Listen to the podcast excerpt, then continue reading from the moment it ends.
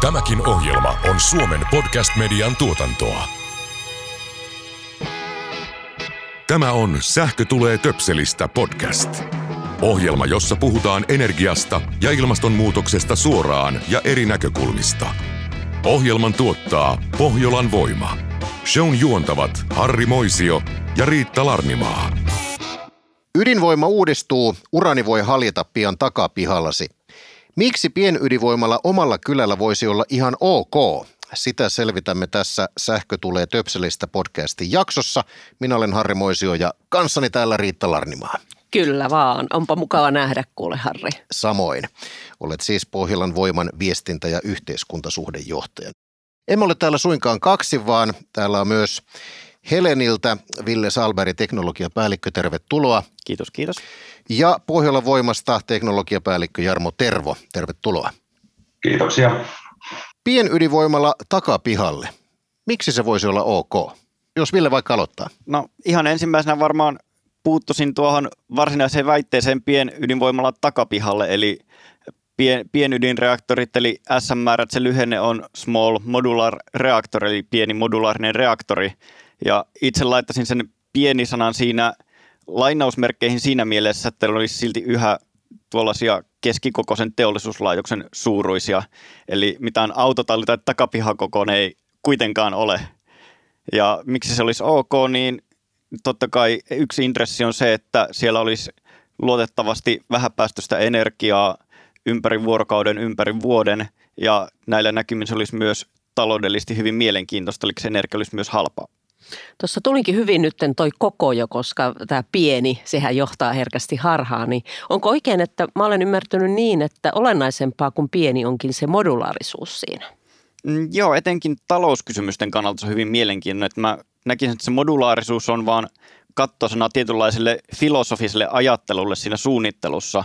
Eli pyritään tuottamaan isompi osa laitoksesta esimerkiksi tehtaissa moduuleina ja tuomaan sitten elementtejä laitospaikalle. Tai esimerkiksi tekemään useampi reaktori riviin, jolloin sitä voi ajatella tavallaan modulaarisesti useasta reaktorista koostuvana laitoksena. Nyt vähän niin kuin leekopalikoita, vai mitä Jarmo? No kyllä, ja sehän siinä se mahdollisuus on.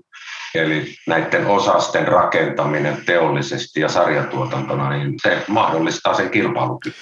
Olen kuullut väitettävän, että pienydinvoimalla olisi myös ympäristöystävällinen ja tehokas. Mihin tällaiset väitteet perustuvat? Ne väitteet perustuu tähän astiseen ydinenergian track-rekordiin, eli mitä, mitä on saatu aikaisiksi ja mikä on ollut lopputulos. Ja ydinenergiahan on tuoreidenkin tutkimusten perusteella erittäin vähäpäästöinen energiantuotantomuoto, jos ajatellaan päästövähennyksiä ja ilmastokriisiin vastaamista. Ja lisäksi ydinenergia tarvitsee suhteessa vähän kaivannaisia tuotettuun energiaan nähden. Ja lisäksi ydinenergia on erittäin, erittäin kompaktia, jolloin se ei vie edes paljon tilaa. Onko pienydinvoima mahdollisuus jopa energiaomavaraisuuteen? Kyllä, pienydinvoima on sillä tavalla, että se energia on hyvin kompaktissa muodossa siinä. Se on hyvin varastoituva ja tuota, polttoaineen latauksia pitää tehdä hyvin harvoin. Ja polttoainetta saa monesta suunnasta ydinvoimalaitoksiin. Eli siinä mielessä kyllä on, on mahdollisuus.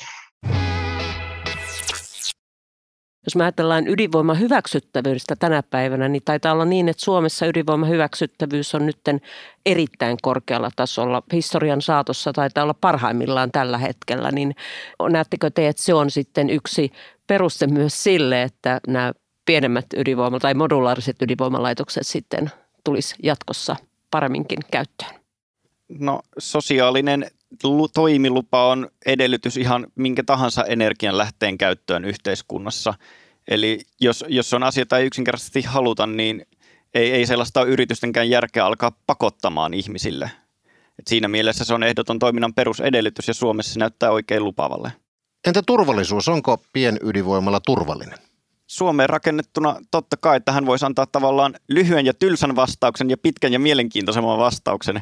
Ja tämä lyhyt ja tylsä vastaus on, että Suomessa ydinlaitosta ei saa rakentaa eikä ottaa käyttöön, jos sen turvallisuutta ei ole kyennyt osoittamaan Säteilyturvakeskukselle. Niin Säteilyturvakeskuskin myös uskoo, että näin asia oikeasti on perusteellisen selvityksen jälkeen. Entä ilmastonmuutoskysymykset? Hillitsevätkö pienydinvoimalat ilmastonmuutosta? Siihen kysymykseen niin kyllähän ydinvoima on yksi tärkeä ratkaisu. Eli kun sähkö, hiilidioksidineutraali sähkö on, on ratkaisu isolta osin näihin haasteisiin, mitä ilmastonmuutos aiheuttaa, niin, niin, niin se hiilidioksidineutraali sähkö, sitä tarvitaan tulevaisuudessa paljon. Eli, eli yhteiskunnat sähköistyy. Monet ne energian ää, tarpeet, jotka tällä hetkellä on täytetty fossiilisilla, niin tullaan tulevaisuudessa sitten täyttämään sähköllä. Ja, ja sitä kautta hiilidioksidin neutraalia sähköä tarvitaan tulevaisuudessa paljon. Ja, ja ydinvoima on kyllä tärkeä osa sitä ratkaisua. Ja itse lisäisin tuohon, että toki vähähiilisen sähkön lisäksi myös esimerkiksi vähähiilinen lämpö on erittäin oleellinen asia, että tässähän viime vuosina on itse asiassa Suomessa keskusteltu paljon enemmän lämmityksen päästövähennyksistä kuin sähkön päästövähennyksistä, koska Suomessa sähkö on jo suhteellisen vähäpäästöistä suurelta osin sen takia, että niin huomattavan suuri osa suomalaisesta sähköstä tulee ydinenergiasta. Jos pienydinvoimaloita aletaan rakentaa, niin miltä se tulevaisuus näyttää? Näyttääkö se siltä, että ydinvoimalaitos tulee vähän joka kylälle? No, tämä on kaikella rehellisyydellä niin kuin yksittäisten paikkakuntien ja siitä kiinnostuneiden yritysten varsinainen asia, että muiden puolesta tätä on vähän vaikeampi kommentoida, mutta itse näkisin, että perusedellytyksenä siinä olisi esimerkiksi riittävän suuri lämpökuorma sen vähäpäästöisen lämmön hyödyntämiseksi ja silloin puhutaan esimerkiksi siitä, että jossain on olemassa jokin kaukolämpöjärjestelmä, joka esimerkiksi kykenee jakamaan sen ydinreaktorin tuottaman lämmön eteenpäin. Eli siis nyt puhutaan enemmän lämmöstä kuin sähkössä, että nyt kaipaa pikkasen taas selkeytystä, että muualla maailmassa puhutaan, että ydin, pienydinvoimalat voisi olla sähkön tuottajina ja Suomessa aika paljon keskustellaan käsittääkseni lämmöstä, niin avaatteko vähän tätä asetelmaa? Jos sillä reaktorilla tehdään pelkästään sähköä, niin se sijaintipaikkahan ei ole ihan niin justiinsa siinä mielessä, eli se voidaan sijoittaa kauemmaksikin, koska sähkön siirtäminen on paljon helpompaa kuin lämmön siirtäminen. Mutta sitten jos aletaan puhua paikallisista ratkaisuista, niin se lämpö nousee paljon suurempaan rooliin. Ja tässä vielä korostuu se, että alustavien tarkastelujen perusteella ydinlämpö olisi hyvinkin mielenkiintoista taloudellisesti, mikä on totta kai yrityksille tärkeää.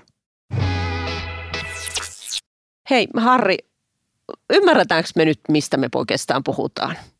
Selvisikö sulle, mikä on pieni modulaarinen ydinvoimalaitos? Rehellinen vastaus, ei ainakaan täysin.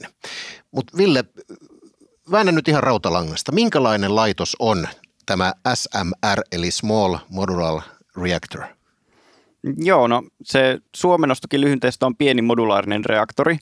Ja ihan ensimmäinen huomio on se, että tällaisia pienydinlaitosten konsepteja on maailmalla hyvin erilaisia. Eli niitä on tekniikaltaan hyvin erilaisia, niitä on kooltaan hyvin erilaisia. Jos aluksi mennään tuohon kokoon, niin suurimmat niistä on luokkaa viidesosa nykyisistä suurista ydinvoimalaitoksista.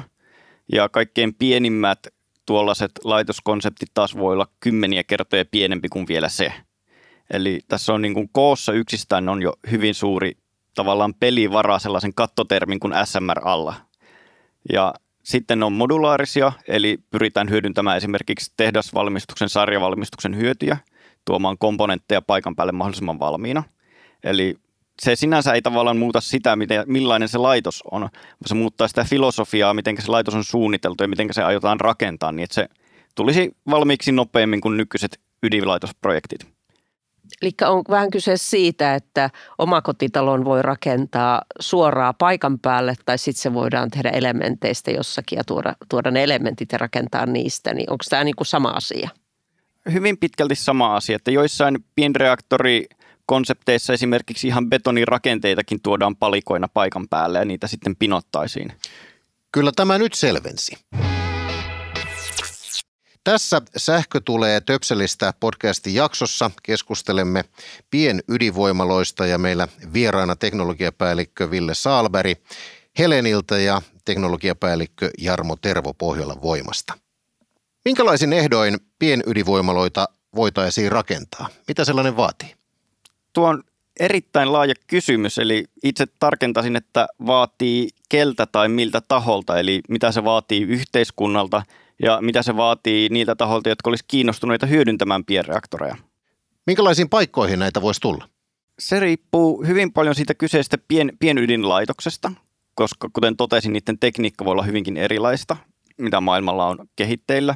Ja sen lisäksi se riippuu paljon käyttökohteesta, koska jos halutaan hyödyntää ydinlämpöä, niin sen täytyy tulla lähemmäksi kulutusta.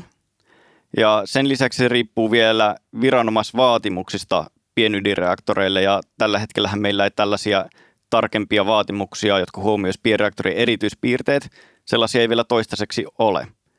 Mutta jos ajatellaan, katsotaan vaikka historiaa, niin historiallistihan esimerkiksi Helsingin laita-alueelle on suunniteltu ydinkaukolämpölaitosta. Ja nämä historialliset suunnitelmat ei, ei toteutuneet, mutta ei se ole mitenkään ennen kuulumatonta, että tällaista ajatellaan ja suunnitellaan. Helsinki on tiiviisti asutettu kaupunki. Onko mahdollista, että Helsinkiin voisi tulla pienydinvoimala? No Helsinki on laaja alue, mutta kyllä mä, minä itse sanoisin, että se on täysin mahdollista. Ja ehkä se ei tule sen kaikkein niin kuin tiheimmän alueen keskelle ihan siitä syystä, että siellä ei oikein ole edes tilaa tällaiselle. Pien, pienydinlaitos on kuitenkin keskisuuri teollisuuslaitos. Se, se vie tilaa ja se vie tilaa myös vähän sitä ympäriltä. Mutta jos palataan vielä siihen niihin edellytyksiin ja ajatellaan, että kun laitosta rakennetaan, pitää olla luvat, pitää olla se sosiaalinen hyväksyttävyys, ihmisten pitää ymmärtää, mistä on kyse, sitten tarvitaan ne käytännössä niin kuin lupa-asiat ja tarvitaan se tekniikka juuri, että mihin sitä käytetään, niin mikä edellä tässä nyt niin kuin mennään? Joo, pienydinvoimaa, kaiken kaikkiaan niitähän on oikeastaan, taikka niitä kehitetään paljon maailmalla, erilaisia konsepteja. Niitä kehitellään kolmeen käyttöön, eli yksistään sähkön tuotantoon, sähkön ja lämmön yhteistuotantoon sekä kaukolämpöön. Ja, ja tietysti niin kuin ne oikeastaan kolme tärkeintä edellytystä, että, että nämä jossain vaiheessa ovat, ovat silleen sovellettavissa, niin on tietysti, että se niiden turvallisuus varmistetaan, varmistetaan niiden hyväksyttävyys sekä yhteiskunnan että paikalliselta kannalta, sekä sitten tärkeänä on, että ne saavuttaa sen kilpailukyvyn. Ja, ja, ja se on varmaan niin kuin nämä kolme asiaa, joissa on vielä, vielä tekemistä, että eihän nämä sillä tavalla vielä ole ostettavissa olevia laitoksia, mutta että hyvin lupaavaa teknologiaa ja paljon tehdään töitä maailmalla näiden kanssa. Millä tavalla pienydinvoimalan turvallisuus voidaan taata? No kyllä se samalla tavalla kuin näiden isompienkin ydinvoimalaitosten. Eli, eli siellä on korkeat vaatimukset ää, turvallisuudelle, siellä on korkeat va- vaatimukset ää, luvituksen kannalta, korkeat vaatimukset niin kuin laadunvalvonnan ja laadunvarmistuksen kannalta. Eli ihan samalla tavalla. Tietysti pitkälti nykyinen tämä luvitus ja, ja lainsäädäntö perustuu näihin isoihin laituksiin, eikä se ihan kaikistellen sovi tälle pienydinvoimalle. Eli siellä on tämmöistä työtä tehtävä, jotta mahdollistetaan pienydinvoiman toteuttaminen. Mitä pienydinvoimalla sitten maksaa? Onko, onko mitään tietoa rahamäärästä? No on olemassa tietysti laitostoimittajien omia arvioita ja jotain julkisia tietoja ja arvioita niistä, mutta se riippuu hyvin paljon sen ydinlaitoksen koosta. Totta kai, niin kuin sanoin, pien, pienydinlaitosten niin kuin kattotermin alla se voi olla kertoimella sata eri kokoinen laitos. Ja niistä kaikkein suurimpien kustannus on jo ihan miljardin suuruusluokkaa. Ja totta kai pienemmissä laitoksissa summa on sitten vastaavasti selkeästi pienempi. Mutta olennaisempaa kuin sen niin kuin yksittäisen laitoksen kustannus on se, että miten kustannustehokasta sen tuottama energia olisi, koska ydinenergia, ydinvoimalla, se voi kuitenkin paahtaa koko vuoden ympäri, joten se kustannus jakautuu isommalle tuotetulle energiamäärälle. Eli se, mitä pienydinvoimalla maksaa nyt, ei todellakaan kerro kaikkea? Ei, ja se ei myöskään kerro sitä, mitä pienydinvoimalla maksaa sitten, kun niitä on sarjatuotannossa tehty jo useita, koska sarjatuotannon talous vaan toimii niin, että kun sama asia toistetaan hyvin monta kertaa, niin kustannukset tippuu. Johon palataan oikeastaan siihen kilpailukykyasiaan, mistä Jarmo tuossa jo äsken sanoi, että, ja sitä kautta myös siihen aika, aikajänteeseen, että milloin tämmöinen pienydinvoimalla sitten olisi kilpailukykyinen ja kustannukset olisi sillä tasolla, että aidosti niitä voitaisiin sitten lähteä rakentamaan. Joo, ydinvoima, pienydinvoiman kilpailukyky, niin kuin, niin kuin tuossa jo todettiin, niin, niin, niin ennen sitä ei tiedetä ennen kuin niitä on rakennettu ja ennen kuin päästään sarjatuotantoon. Ja, ja nyt tällä hetkellä ne pienydinvoimakonseptit, jotka on kehitteillä ja josta ensimmäiset tämmöiset kaupalliset demot on rakenteilla, ne valmistuu tämän vuosikymmenen lopussa tai seuraavan vuosikymmenen alussa.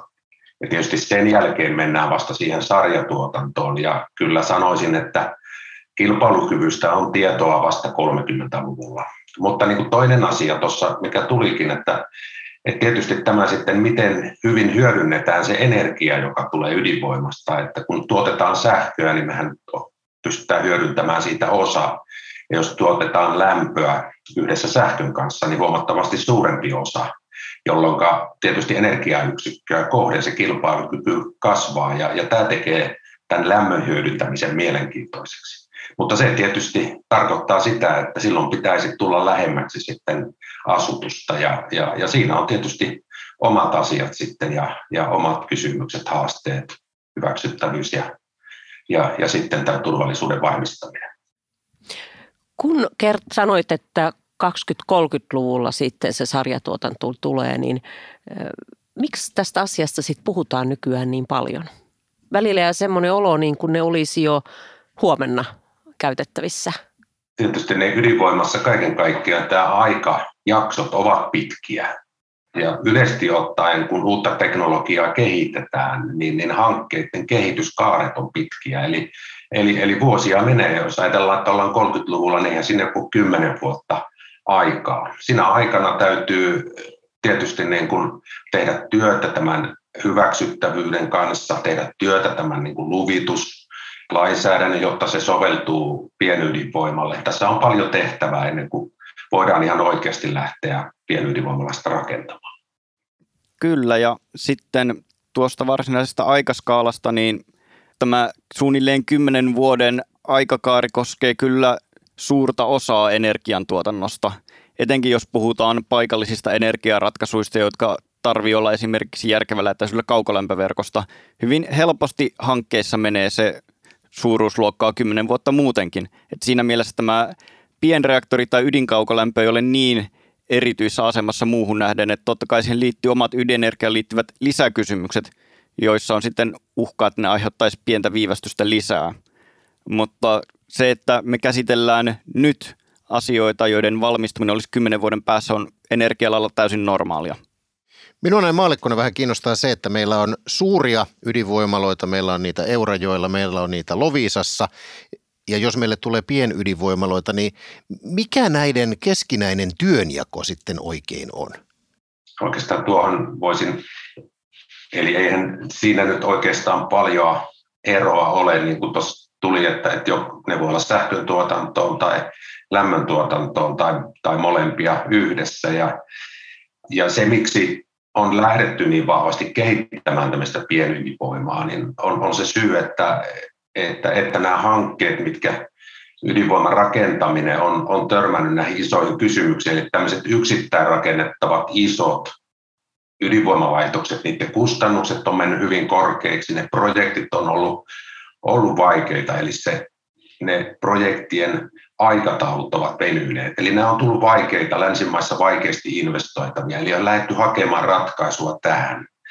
Ja nehän, niin kun jos on sähkön tuotantoon tehty pienydinvoima tai tämmöinen modulaarireaktori, oikeastaan pitäisikin puhua enemmän sitä edusta, sitä modulaarisuuden edusta kuin pienestä. Eli, eli sieltä saadaan sitten, ja uskotaan, että saadaan sitä kilpailukykyetua, jota tietysti ydinvoiman rakentaminen vaatii tulevaisuudessa. Onko tällaiset pienet laitokset itse asiassa uusi asia? Eikös V T T:llä ollut Otaniemessä pienydinvoimalaitos vuosikymmeniä tutkimuskäytössä, ja kuinka moni meistä edes tiesi, että siellä sellainen on? Kyllä, hyvin on tietty. Itse olen opiskellut T K K:lla kahdeksankymmentäluvulla ja, ja silloin käytiin kyllä sitä kokeilemassa ydinreaktoria. Ei se, siellä se on keskellä teknisen korkeakoulun kampusta, hyvin pieni, mutta tietysti niin kuin tässä, niin kuin, että mistä aina puhutaan, niin on, on tietysti eroa. Mutta kyllähän kaiken kaikkiaan se turvallisuus ja, ja hyväksyttävyys täytyy näille, näille olla. Mutta tämä pitää aina muistaa, että kyllä meillä näitä tämmöinen reaktori tuolla on ollut. Joo, joo. Itse toteaisin, että pienet reaktorit ei ole maailmalla mitenkään uusi asia. Että tosiaan, kuten mainittu, niin maailmalla on ollut paljon suurempiakin tutkimusreaktoreja, kun tuo Otaniemessä ollut tutkimusreaktoria. Ne on olleet myös yhtä lailla keskellä kaupunkia. Siellä on ollut kymmenienkin megawattien kokoisia, siis niin kuin kymmeniä ja kymmenen kertaa suurempia koereaktoreja on ollut keskellä asutusta maailmalla. Ja sen lisäksi sotilaskäytössä pienet reaktorit on ollut joillain mailla yleisiä. Mutta se, mitä mä sanoisin, että tällaisessa niin kuin S M R:ssä, niin se suunnittelufilosofia, jolla pyritään siihen kustannustehokkuuteen, on melko uusi asia. Eli tämä sarjavalmistus ja moduulit, niin se on ehkä parinkymmenen vuoden aikakaari. Eli se on se, no kaksikymmentä vuotta on pitkä aika, mutta tuore ja tuore filosofia suunnittelulle. Kävikö tässä muuten niin onnettomasti, että tämä Otaniemen ydinvoimala, se taidettiin sulkea tässä jo jokin aika sitten? Voimalla se ei, toki se ei sähköä koskaan tuottanut ja lämpökin taisi mennä harakoille, eli sitä ei taidettu hyötykäyttää valitettavasti. Ei, ei, ei voi puhua Otaniemen ydinvoimalasta, mutta kyllä se ehdittiin sulkea. Kun puhutaan ydinvoimalasta, niin aika nopeasti puhutaan myös ydinjätteen loppusijoituspaikasta. Mitä tämä merkitsee pienydinvoimaloille? Kuinka paljon tämä asia täytyy ottaa huomioon? No Suomessa ihan lakisääteisesti se pitää ottaa huomioon, että jotta saa rakentamisluvan, niin pitää olla suunnitelma sille, mitä käytetylle ydinpolttoaineelle tapahtuu. Ja sen suunnitelman täytyy olla uskottava. Ja Suomi on toki siitä onnellisessa asemassa, että Suomessa on teknologia ja tieto siitä, miten käytetyn polttoaineen loppusijoitus toimii ja tehdään. Ja kaikilla maailman mailla ei vielä ole näin onnellinen asema. Eli sanoisin, että tämä on tavallaan aikataulullinen kilpailuvaltti Suomelle hyödyntää pienreaktorien energiaa. Aistin optimismia ilmassa, eli tämä ydinjätteen loppusijoituspaikka ei tulisi olemaan Suomessa ongelma. Totta kai se tulee olemaan niin kuin hankkeen tai projektin kannalta niin kuin yksi hyvin merkittävä asia, joka täytyy saada kuntoon. Ja aivan, aivan varmasti se tulisi teettämään vaivaa, mutta vaivaa teettää aivan kaikki muutkin energiantuotantomuodot tässä vaivaa vaan toisenlaisessa muodossa. Mutta voisin tähän väliin nostaa myös sen, että kun tosiaan puhut näiden nykyisten suurempien ydinvoimalaitosten roolista, niin nostaisin esille myös nykyisten ydinenergiayhtiöiden roolin, koska pienydinlaitoksetkin on ydinlaitoksia ja niitä koskee samat niin hyvinkin tiukat vaatimukset kuin muitakin ydinlaitoksia, mukaan lukien heidän käyttöorganisaatio. Eli jotta sinulla voi olla pienydinvoimalaitos, jotta sinulla on lupa käyttää sitä, niin siihen vaaditaan valtavan paljon asiantuntemusta siltä käyttöorganisaatiolta. Ja suuryritys voi kasvattaa tällaisen osaamisen itselleen, mutta se on aika kivinen tie. Ja tällä hetkellä tätä osaamista on Fortumilla, T V O:ssa ja Fennovoimassa, joten itse ainakin näkisin hyvin potentiaalisena, että jos pienreaktorit yleistyy, niin nykyisillä ydinenergiayhtiöillä olisi siinä jonkinnäköinen rooli, koska se know-how on heillä. Mä haluaisin tulla nimpyyn. Meillä energiantuotannossa ja monessa muussakin asiassa aika yleistä on sellainen ajattelu, että silloin kun asioista paljon puhutaan, niin silloin suhtaudutaan myönteisesti, mutta sitten kun ruvetaan konkretisoitumaan, niin tulee se niin kutsuttu nimpy-ilmiö, eli ei minun takapihalleni, niin käsi sydämellä.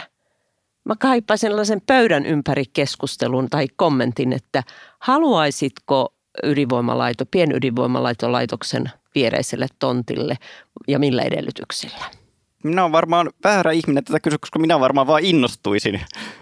Mutta jos, jos tätä mun innostusta jotenkin, jotenkin yrittäisi perustella, niin ydinlaitosten lähellähän yhteiskunnan infrastruktuuri on todella hyvässä kunnossa aivan väkisin. Esimerkiksi palokunnat harjoittelee enemmän kuin muualla.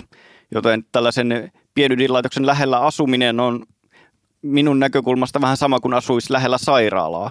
Eli yhteiskunta toimii sillä paremmin ja tehokkaammin ja sinä itsekin hyödyt siitä. Mielenkiintoinen näkökulma. Mites Jarmo? Mä olen vähän samaa mieltä, että, että tietyllä tavalla tämä ydinvoima, sen ympäristövaikutuksethan on tosi pienet. Sieltä ei tule savukaasuja, sieltä ei, se ei juuri, se on hyvin, hyvin niin kuin steriililaitos. Se ei melua eikä se on sillä tavalla kyllä, että kun vaan niin kuin pidetään huoli näistä asioista, mitä tuossa tuli turvallisuudesta ja hyväksyttävyydestä, niin kyllä, miksi ei? Sä et ole, Harri, insinööri. Meillä on kaksi insinööriä todistanut. Mitäs sä oot mieltä? Kumpikin insinööri on nyt todistanut sen, että ydinvoimalla on hyvin turvallinen, vaikka se olisi takapihalla, joten tässä mielessä ei ole mitään tätä vastaan, mutta minä asun Helsingin Töölössä ja minulla on sellainen olo, että jos joku sen Temppeliaukion kirkon viereen ydinvoimalaitoksen, vaikka olisi kuinka pieni, laittaa, niin maisemallista haittaa siitä saattaa olla, mutta mitään muuta estettä en koe. Mites Riitta itse? No mun täytyy kyllä tunnustaa, että en tiedä nyt, olenko nyt naisena tässä raadissa. Niin kun, mä olen ydinvoiman kannattaja, mutta en minä silti haluaisi sitä pientä laitosta siihen Tuusulla rantatien Halosenniemen viereiselle tontille. Että kyllä mä mielelläni näkisin, että se on sitten jossakin teollisuusalueella, jossa ja ihan ajattelen sitä, että monta kertaahan on niin, että sitten kun se siihen tulee, niin se niin kuin tietyllä tavalla ihmiset, ihmiset ei ole rationaalisia välttämättä ajattelussaan, niin mä tunnustan sen, että mä en ole välttämättä rationaalinen siinä tilanteessa, jolloin sitten kun se olisi jossain teollisuusalueella ja ei ihan niin kuin koko ajan silmissä, niin sitten ihan fine, että kyllä mä sinänsä ydinvoimaa, ydinvoimaa kannatan. Eiköhän tämä taida olla realismia enemmän, että se on nimenomaan teollisuusalueella nämä tulevat S M R-laitokset. Tuskinpa niitä kenenkään takapihalle noin oikeasti aletaan rakentaa. Varmasti sitä hankkeesta ainakin tulee paljon helpompi, jos lähdetään siitä lähtökohdasta, että löytyisikö jotain tällaista niin kuin esimerkiksi kaupunkien laitama-alueen sijoituspaikkaa, mutta äh, tosiaan Harri totesi näistä maisemahaitoista, niin olisiko sitten niin, että jos tuollainen pien, pienydinlaitos, joka tuottaa lämpöä, sijoitettaisiin maan alle, niin sitten ei olisi enää mitään ongelmia. Kallion sisään. Poissa hmm. silmistä, poissa mielestä. Kannatan ehdottomasti tätä ajatusta. Hmm. Erittäin hmm. hyvä. Niin ja sitten toki täytyy muistaa se, että kun tätä lähtee pohdiskelemaan, että Loviisa ja Eurajoki taitavat olla niitä paikkakuntia, joissa ihmisten suhtautuminen ydinvoimaan on äärimmäisen myönteinen. Ja kun se siellä se ydinvoima on lähellä, niin siitä myös paljon puhutaan ja on mahdollisuus me nähdä, nähdä se ja tutustua siihen, jolloin sitten se hyväksyttävyyskin kasvaa. En, en ole sosiologi, mutta itse ainakin mm. olen havaitseminen yhteiskunnasta sellaista, että yleensä ihmiset vastustaa muutoksia. Eli jos he ovat pitkään asuneet jonkin jo olemassa olevan vieressä, niin se ei ole heille niin suuri ongelma. Joo, ja tuossa voisi oikeastaan sanoa, että niin kuin alussa todettiin, että eihän ne nyt niin pieniä laitoksia ne pienet ydinvoimalat ole. Eli kyllä ne, kyllä ne sitä tilaa vaativat. Että sillä tavalla ei ihan tänne, itsekin asuu Töölössä, niin ei nyt tänne Töölöön kyllä varmastikaan sovi, että vaatii sitten, vaatii sitten enemmän tilaa. Mutta tosissaan nuo mahdollisuudet, näitä mitä konseptilaitosten kuvia olen nähnyt, jossa hyvin pitkälle ne sijoitetaan maan alle, niin ei ne ole semmoisen niin kuin perinteisen ydinvoimalaitoksen näköisiä millään tavalla, vaan hyvin paljon matalampia ja, ja, ja siihen maisemaan sopeutuvia laitoksia ovat. Jäämme Jarmon kanssa odottelemaan yhdessä Töölön pienydinvoimalaa. Kiitoksia vieraille, kiitoksia Villelle, kiitoksia Jarmolle. Olemme taas astetta viisaampia, mitä pienydinvoimaloihin tulee. Ja kiitoksia Riitta, täällä on tarkkaavaisena kuunnellut tätä keskustelua myös sun ihan oma assistentti. Joo, mulla on oma assistentti mukana. Nelivuotias Tikru Kääpiö Villakoori, joka on menossa ilta- viikon tai lomahoitoon ja joutui tulemaan nyt mukaan. Mutta niin kuin näitte, hän on hyvin tarkkaavainen ja seuraa, että puhuuko mamma ihan oikeat asiaa? Lienee myös hän ydinvoiman kannattaja, ainakaan soraääniä no, emme ole kuulleet. Mä en ole kysynyt häneltä, että onko hän ydinvoiman kannattaja. Yleensä hän on samaa mieltä kuin minä asioista. Tämä oli Sähkö tulee töpselistä podcast. Kiitoksia kuulijoille, kiitoksia Riitta. Kiitoksia Harri. Kiitos. Kiitos. Kuuntelit Sähkö tulee töpselistä podcastin toista kautta. Ohjelman tuottaa Pohjolan voima. Tämän ohjelman tuotti Suomen Podcast Media. Jos pidit tästä ohjelmasta, muista seurata Spotifyssa tai arvostele ohjelma Apple Podcastissa, niin muutkin löytävät ohjelman pariin.